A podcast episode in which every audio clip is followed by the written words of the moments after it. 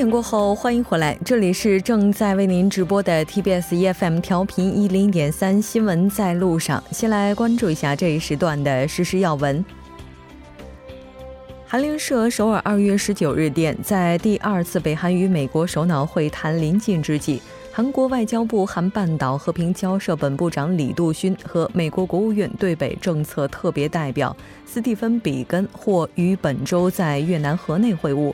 就对北谈判战略进行最终协调。韩国总统文在寅十九日出席包容性国家社会政策对民汇报活动，向公众介绍包容性国家政策蓝图。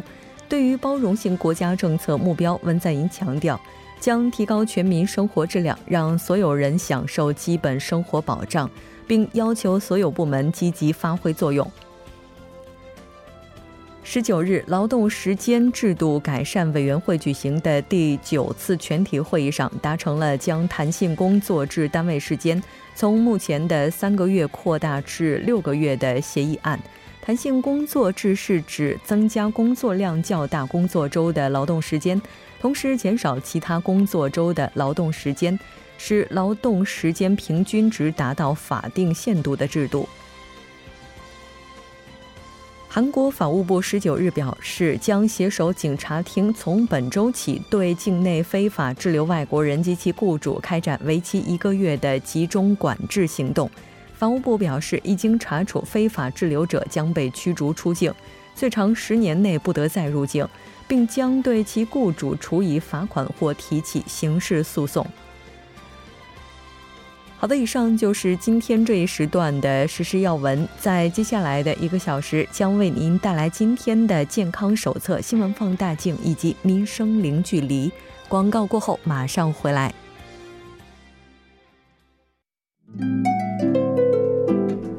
关注健康，引领快乐，倡导健康新生活。健康手册。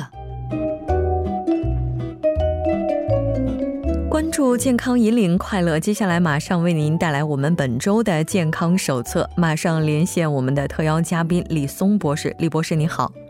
哎，你好，听众朋友们，大家好，非常高兴和您一起来了解本周的健康话题。那今天您带来的主题是什么呢？哦，今天给大家带来的主题呢是怎样健康的吃零食。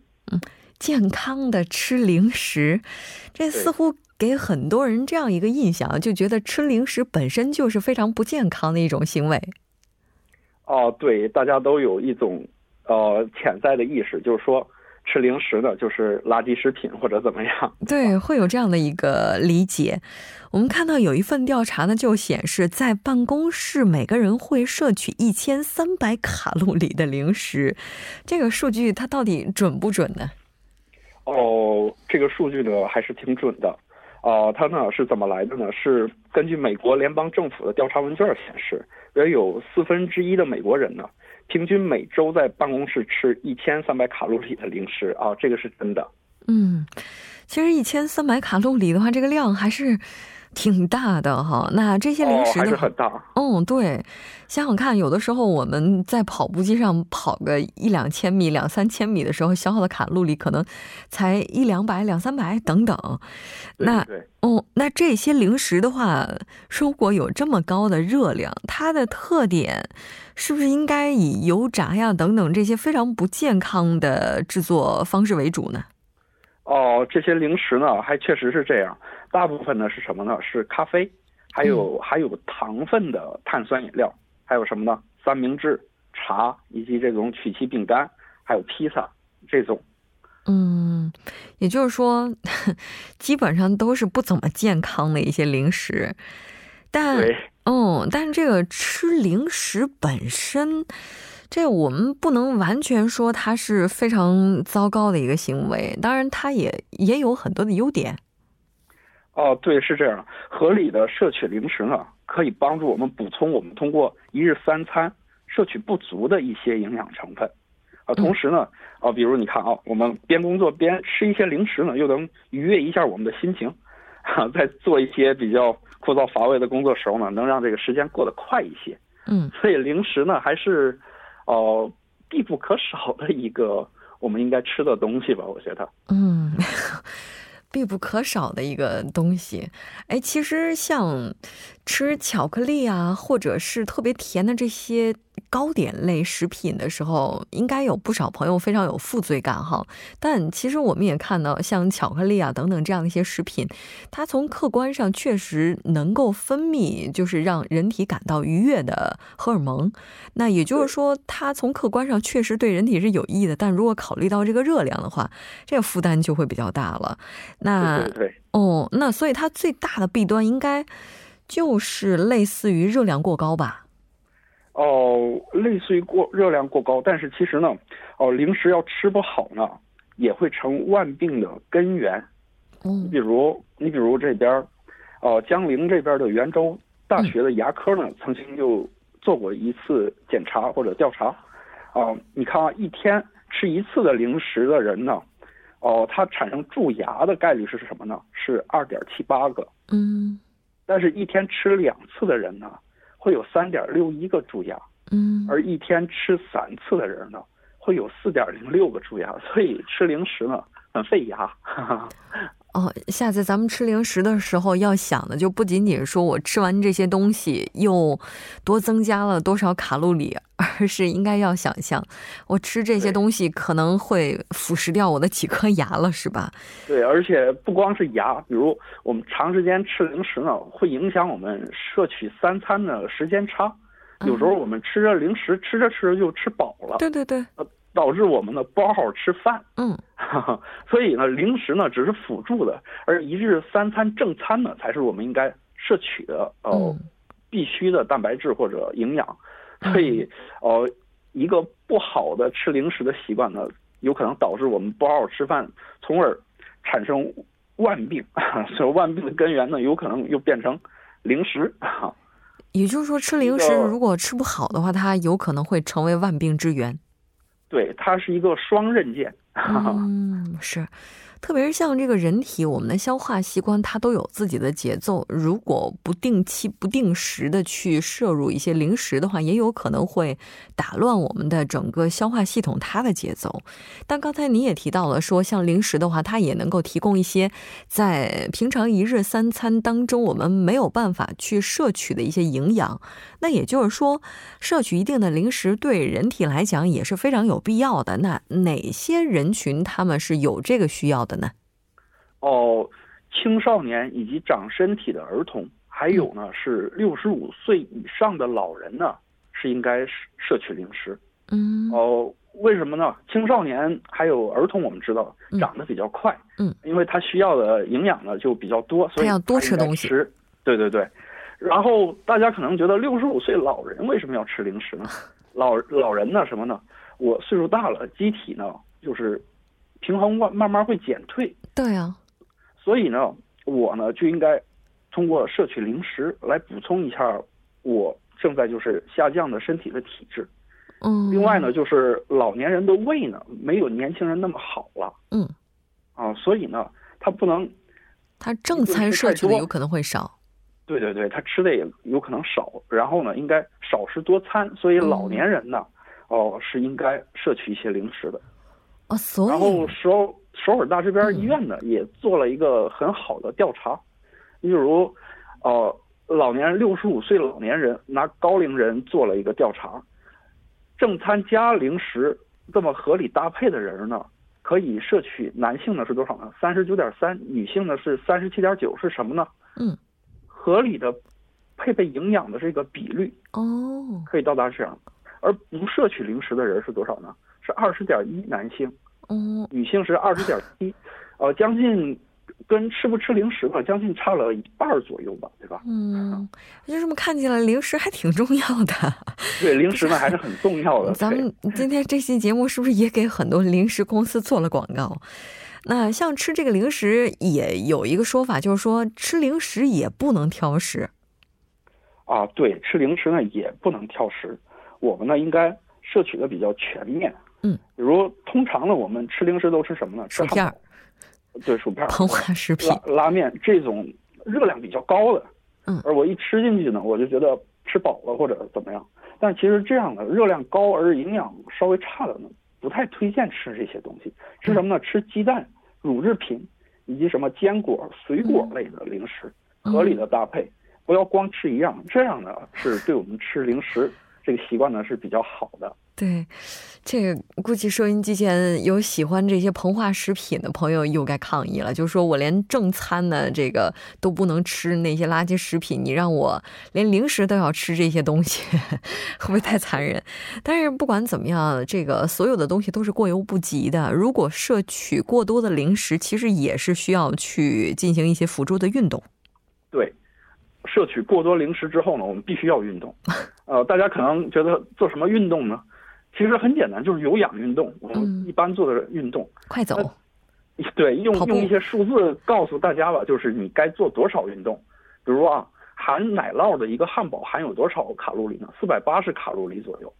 四百卡八十卡路里，你要怎么去把这个能量消耗掉呢？走两个小时。哦，还没到那个程度。你要骑自行车的话呢，骑七十分钟。啊。然后慢跑的话呢，要四十分钟左右。嗯。或者踢五十五分钟的足球，或者步行吧，就是走路一个小时三十分左右，快俩小时了。对对对，嗯，当然，今天咱们这期节目也那也是让大家更加能够客观的去看待零食这个东西哈，然后同时也是要注意克制。非常感谢李松博士，我们下期再见。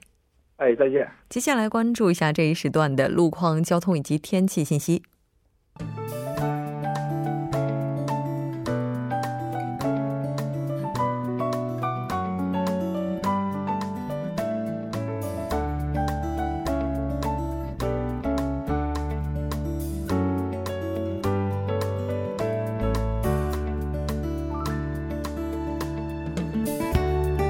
晚七点十二分，依然受成琛为您带来这一时段的路况和天气播报。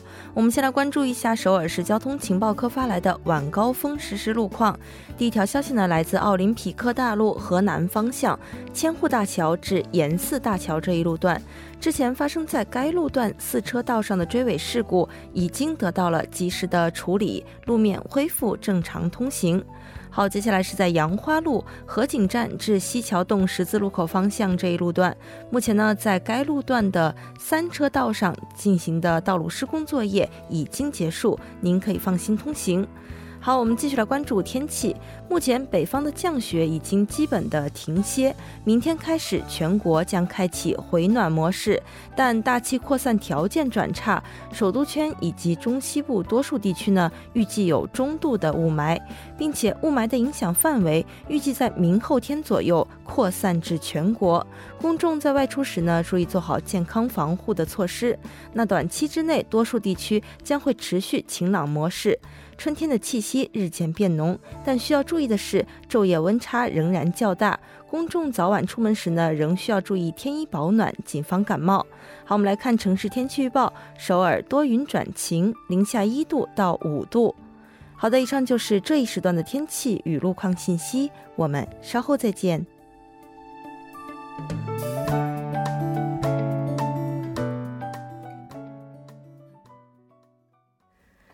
多角度、全方位为您深入剖析韩中两国实施热点焦点。咱们今天要讨论的这个话题就是三一节特赦。节目也期待您的参与，您可以发送短信到井号幺幺三，通信费用每条为五十韩元。另外，您也可以在 YouTube 上搜索 TBS EFM，在收听 Live Streaming 的同时点击对话窗参与互动。那今天我们请到直播间的两位嘉宾，一位是时事评论家徐明季老师，徐老师你好。好，主持人好，听众朋友晚上好。另外一位嘉宾呢是来自中央日报社的王哲，王哲你好，主持人好，大家晚上好，非常高兴和两位一起来讨论咱们今天这个话题。那青瓦台在一月十号的时候是说啊，为了准备三一节特赦，法务部正在对基础资料进行调查。那在这之后，谁能够成为特赦对象呢？也是成为了舆论关注的焦点。我们看到有一项民意调查啊，是 Leomito 他进行的，回答者百分之四十二点二的人是赞成反赞成，然后百分之五十一点三的人是反对将政治人士列入三一节特赦对象。三一节的话，这马上就快到了，今天就十九号，只剩下大概十来天的时间了。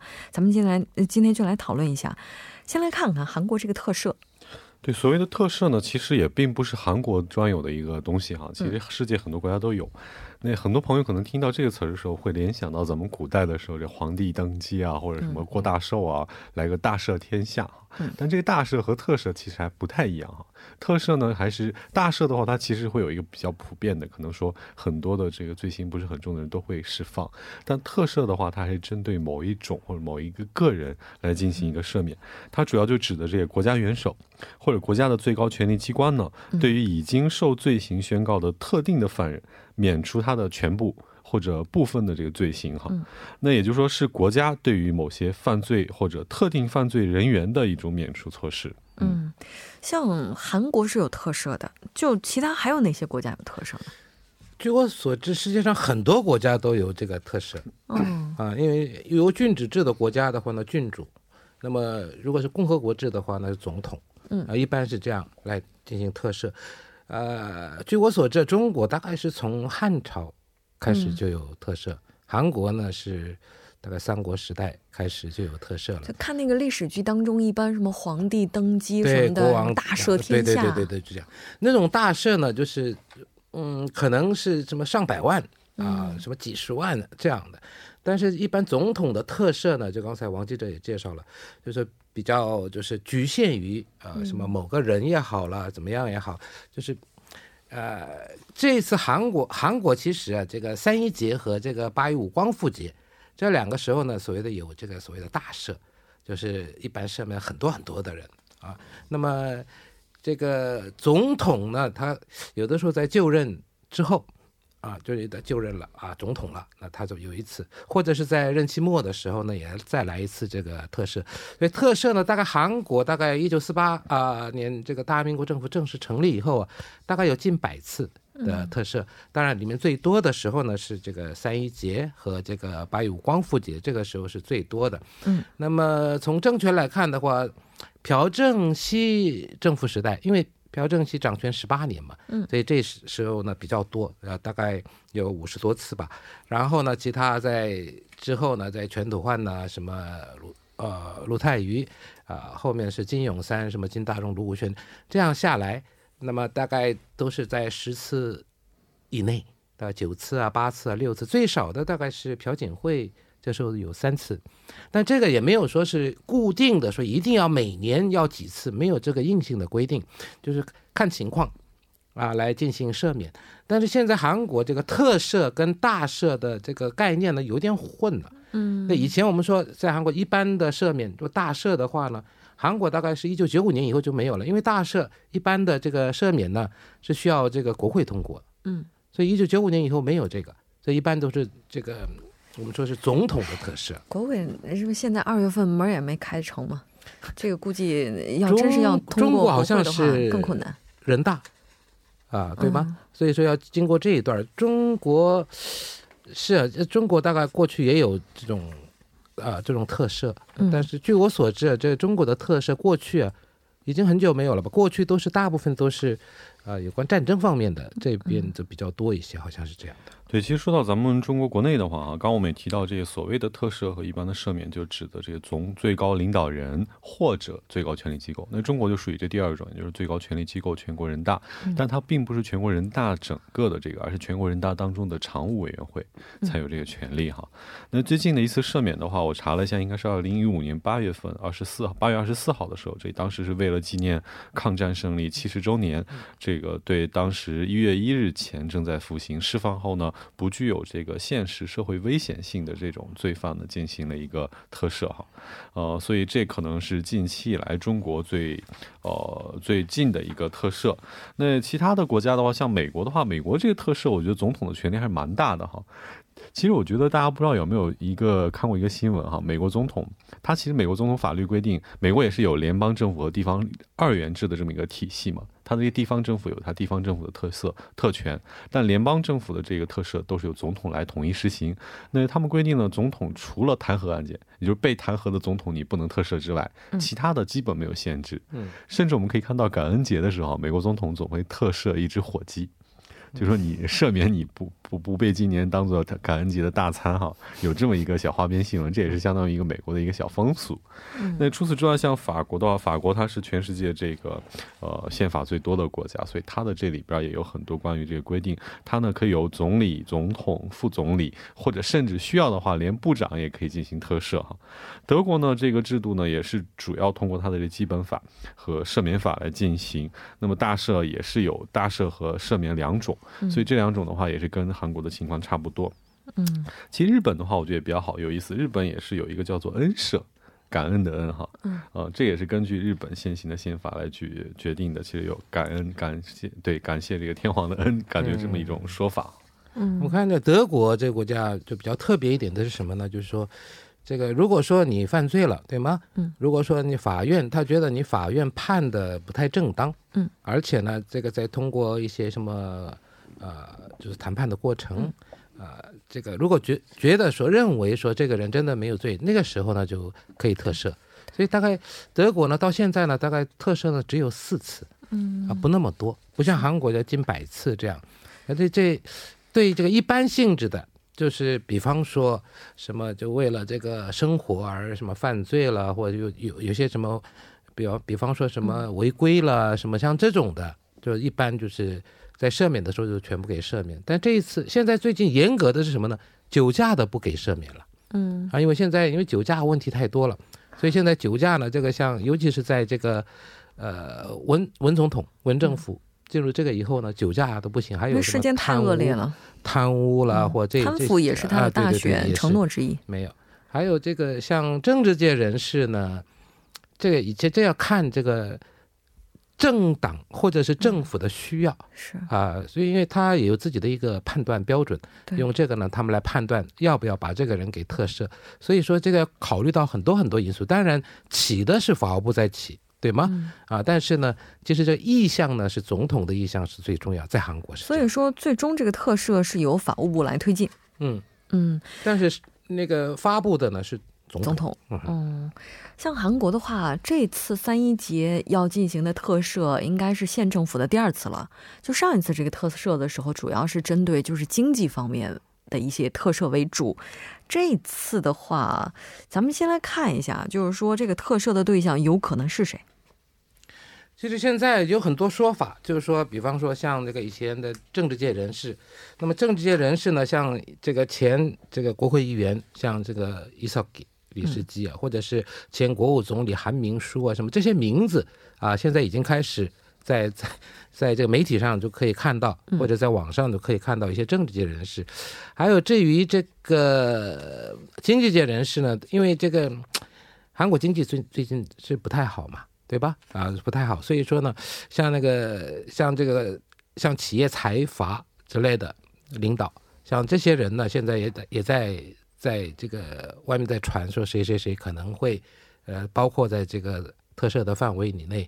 但这一次我我觉得是这样，因为这文在寅政府特别强调说是什么贪污腐化了一些什么像这种罪呢，他好像是说排除在这个。特赦的范围里面，嗯啊，所以说这一次大概也是这样的话呢，就是一般性的。如果说规模大一点的话，那可能也是什么几千人或上万人也不一定，啊，不然的话呢，就是人数比较少一点。但是人数太少了呢，那人家都会说说了，你对这些人呢好像有一点什么什么，所以说可能在旁边呢又加一些其他的一些民生的罪犯，啊，这样的话呢，可能那规模大概也会有上千人以上吧。嗯。当然，这次的话，因为基本上是半数以上的国民反对将这个政治人物把他们列入特赦的名单哈。刚才教授也提到了，说这次的话，这个情况好像这个线是比较难画的，而且大家这个争议也是比较多的，怎么会出现这样的一个结果呢？对，其实我们看到这个，因为特赦本身这个赦免。它本身是针对一个特殊人群，就是犯罪人群，所以他们肯定是有一定的错误。对，所以对他们这些错误，国民是不是认同你可以赦免，这是一个很存在诟病的东西。嗯，这个事情其实不光在韩国，你放到哪个国家，这个都会成问题。包括曾经这个美国也因为赦免过一些人，出现很多问题哈。那说到这里的话，我们可以看刚刚提到的这个呃这个民调哈，它当时显示的是大约有百分之五十一点三的人是。不同意赦免。那这不同意的里边其实是就话包括了很多领域啊，这些人我相信他们不同意的这个理由都是千差万别，但肯定包括像这个腐败、贪污腐败，这个放到哪个国家，很多人都是不允许的。嗯另外也包括这种重要的性犯罪的罪犯，或者刚刚我们提到酒驾这种性质比较恶劣的罪犯，嗯那也包括了其实我相信这里边大家很关心的某几个政治人物哈，这些人呢，其实说他们可能会牵扯的争议会比较大。所以这些很难在社会的上方面达成一致。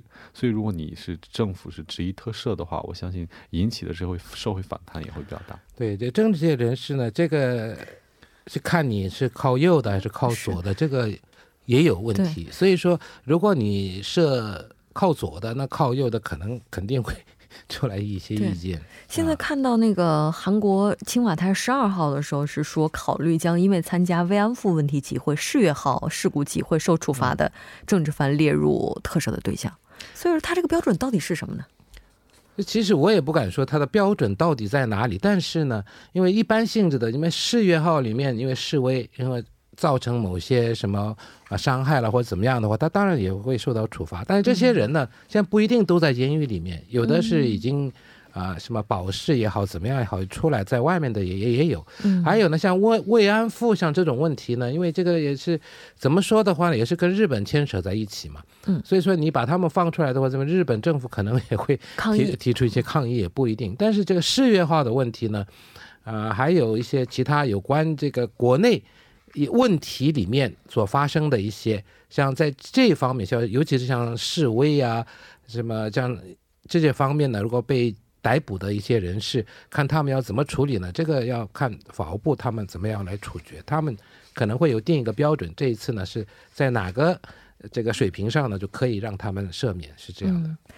对，而且我关注到此前的赦免当中，其实很多是以这个生计型犯罪的罪犯为主，对对对，可能就说他们并不是出于这个恶劣的这种态嗯，度，动机，对，为了可能在糊口的，嗯对，为了糊口而产生的一些可能逼不得已的犯罪，我觉得这种的话，应该可以说是整个引起的反弹比较小，可能赦免他的这个诟病啊，还有其他也比较少，所以他还是比较容易操作。所以像韩国政府，当然也是这个太恶劣的，嗯，那都排除在外了。那现在问题在哪里呢？就是说，刚才说的政治界人士还有经济界人士，嗯因为这就是比较醒目的嘛，是。啊，所以在这方面呢，可能比较伤脑筋。对，到目前为止的话，现在就总统在竞选时承诺的受贿啊，或者是介绍贿赂、贪污、渎职者是不在这个范围之内。也就是说，他还是承认大选公约有效，但其他的一些人士到目前还没有给予一个准确的核实。我们稍事休息，半点过后继续讨论今天的话题。